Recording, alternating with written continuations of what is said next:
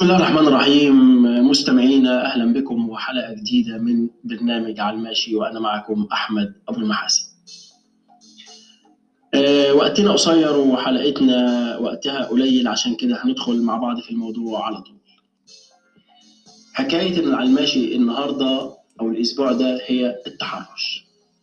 اخترت موضوع التحرش نتكلم عليه النهارده بسبب الحاجات المستفزه اللي بقينا بنسمعها عن الموضوع نفسه.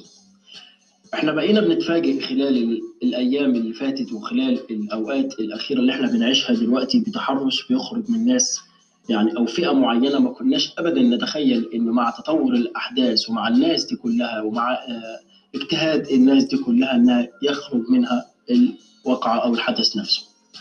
الاخبار اللي شفناها مؤخرا، الاطباء استاذ الجامعه اللي كان راكب الميكروباص وحصل منه فعل التحرش وتهمته الفتاه وتم وهو دلوقتي بيتحقق معاه في النيابه، ده خلينا نفتح الموضوع عشان ندرسه ونشوفه. هل التحرش ده مرتبط بفئه معينه؟ هل التحرش مرتبط بالاخلاق؟ هل التحرش مرتبط بالبيئه والتنشئه؟ ام هو سلوك فردي بيحصل من الشخص؟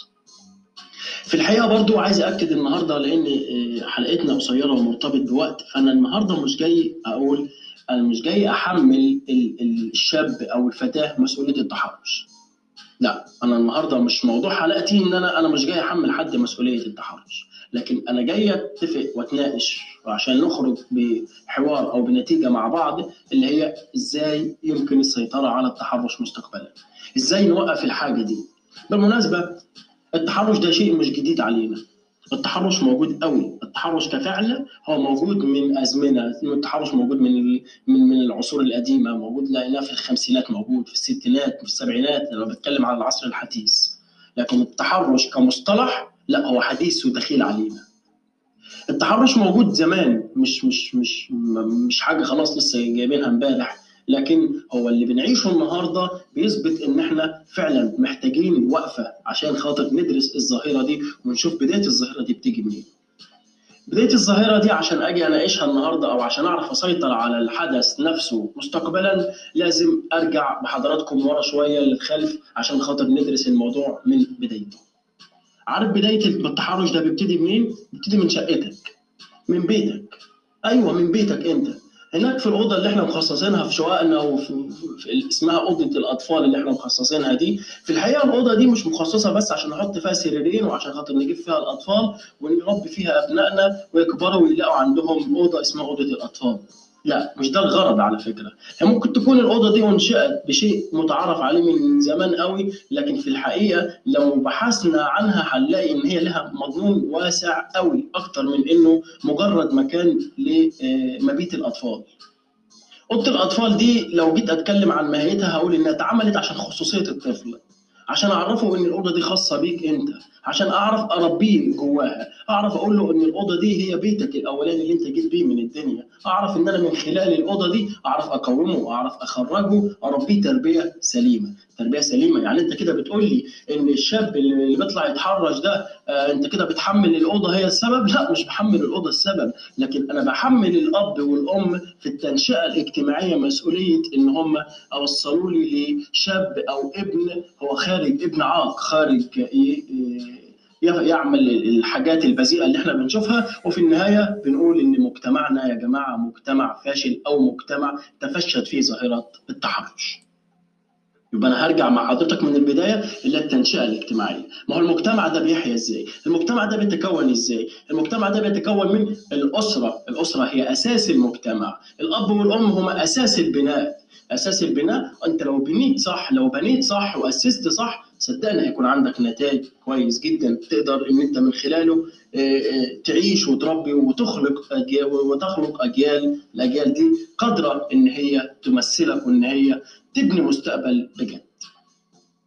حضرتك وحضرتك لو علمت ابنك ازاي يتعلم، ازاي يتربى تربيه سليمه، ازاي تراقبيه، ازاي تراقبي بنتك، صدقيني مش هنوصل للمرحله دي. انا النهارده مش هقول ان انت السبب التحرش عشان خاطر لبسك العاري او لبسك اللي بتخرجي بيه، او انت السبب التحرش بسبب ان انت شخص مش متربي وان انت ماشي، مش, مش بقول لك غمض عينيك، بس انا بقول لك انت كأم كوني قدوه لبناتك، انت كأب كن قدوه لابنك، كن قدوة لابنك بجد وربيه تربية صح، احسن تربيته. إذا أنت أحسنت التربية أحسنت النتائج، وإذا أنت أسأت التربية أسأت النتائج.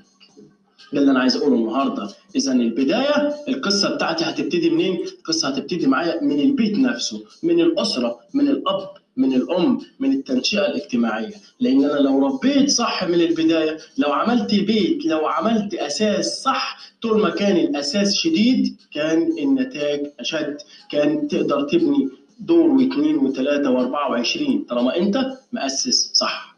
أنا بتكلم عن الأساس، أنا مش برضه بأكد، أنا مش بحمل حد مسؤولية التحرش، مش ده مجالي، في حاجات تانية ممكن تناقش الموضوعات دي، لكن أنا هنا بقول إزاي أسيطر على ظاهرة التحرش مستقبلا، أسيطر على الظاهرة بالتربية السليمة بجد، بالمراقبة بجد، إن أنت تكوني قدوة لبناتك، إن أنا أجيب ابني أعلمه إن البنت اللي أنت بتتحرش بيها دي، البنت دي هي أمك، البنت دي هي أختك، البنت دي هي زوجتك، البنت دي هي المجتمع نفسه، البنت دي هي زميلتك في العمل، البنت دي هي اللي هتقود معاك انت عوامل البناء. احنا عندنا كدوله، احنا ما شاء الله صار عندنا تمكين كتير جدا للمراه، احنا مش بننبذ المراه، احنا مش بن...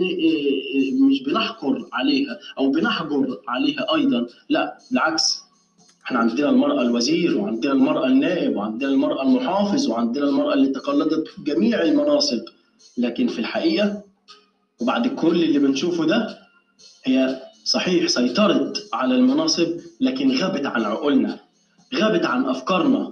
احنا مش ده المجتمع اللي بيمثلنا. يا جماعة ربوا ولادكم صح، علموا بناتكم صح. احنا بنبقى فرحانين قوي اول ما ربنا يكرمنا بطفل كده ولا ولد، ويجي الواد يكبر شويه واقول له مش عارف اعمل ايه مع عمه، اه اضرب عمه، ببقى فرحان قوي. ما هي دي تربيه، ما ده جزء من التربيه اللي بندفعها كمجتمع مستقبلا، اللي, بن... اللي بندفعها كمجتمع مستقبلا من الحوادث اللي بنشوفها. ما احنا لو بنربي صح ما كناش هنوصل لكده. مش بقول لك طلع ابنك معقد او بقول لك شد عليه، لا انا بقول لك ربيه تربيه بجد، ربيه ان المجتمع ده مجتمع للجميع، ربيه ان ان ان المجتمع اللي انت عايش فيه ده، ان البنت دي مش مش مش مش مش عقاب، البنت دي مش عقاب، لا البنت دي من حقها انها تعيش معاك. علموا ان زوجتك اللي في البيت غير زميلتك اللي في اللي في العمل، علموا ان لازم يكون في عندنا يا جماعه حب للطرف الاخر اللي هو تقبل الفتاه، انت لازم تتقبلها شكلها، بهيئتها، بعملها، انت بص عليها كجزء من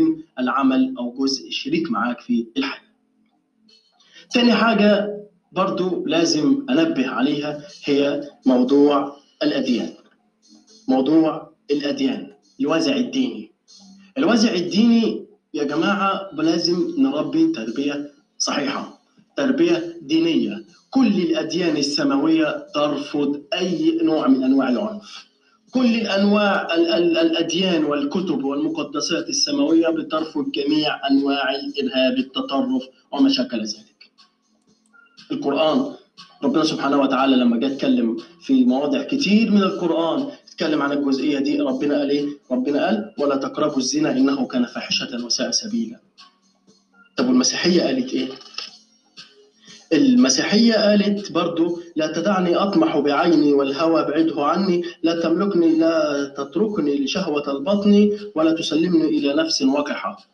طب وعندنا اليهودية قالت إيه؟ ما اليهودية برضو اتكلمت في نفس الموضوع، اللي هو قال لك إيه؟ قال لك إيه؟ لا تكن زانية من بنات إسرائيل. ده معناه يعني الناس اللي مش متابعة أو اللي مش مش اللي مش مش عارفة الحاجات دي، ده معناه إن كل الأديان بترفض ظاهرة التحرش.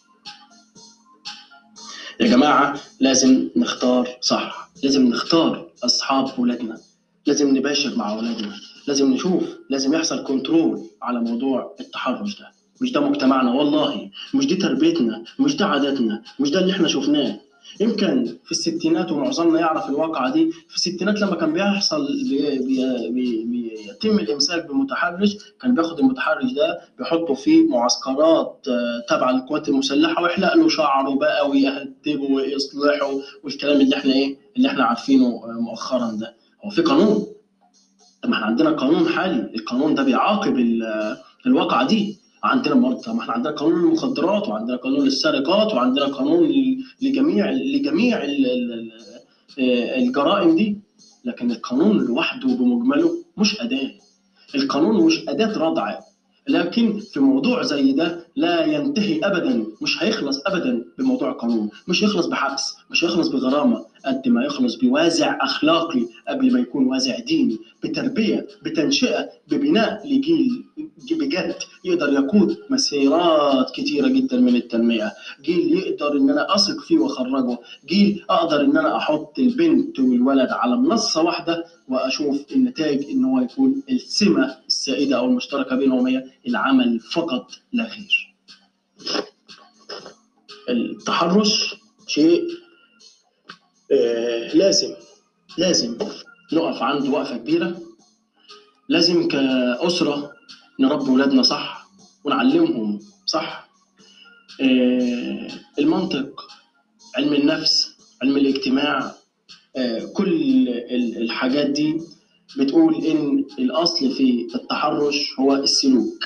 أنا بقول في الحقيقة إن الأصل في التحرش هو الأسرة من التنشئة الاجتماعية من البداية اللي هي الأب والأم. عشان كده أنا بقول لك كوني قدوة لبناتك وكون قدوة لأبنائك، ربوا أولادكم صح، علموا أولادكم صح، علموا أولادكم إن البنت اللي ماشية في الشارع دي هي أخته، علموا إنها البنت اللي معاه في شغله دي هي زميلته، علموا إن البنت اللي اللي بتخرج معاه في وقت عمله أو البنت اللي بيشوفها أو البنت اللي بيركب معاها وسيلة مواصلات، البنت دي ممكن تكون بنتك أو أمك أو أختك أو مراتك أو في النهاية. ده مجتمع لازم كلنا نعيشه، ده مجتمع لازم كلنا نشارك فيه وحدته البنائية، لازم مع مرور الأوقات إن احنا نربي ولادنا صح عشان نحكم الظاهرة، عشان خاطر نوصل في النهاية لنتيجة إن احنا ما يكونش في مصر عندنا مؤشرات أو حوادث للتحرش زي ما بنسمع عنها، ونكون مجتمع بجد بنحب نفسنا وبنحب بناتنا وبنحب أولادنا وأمهاتنا،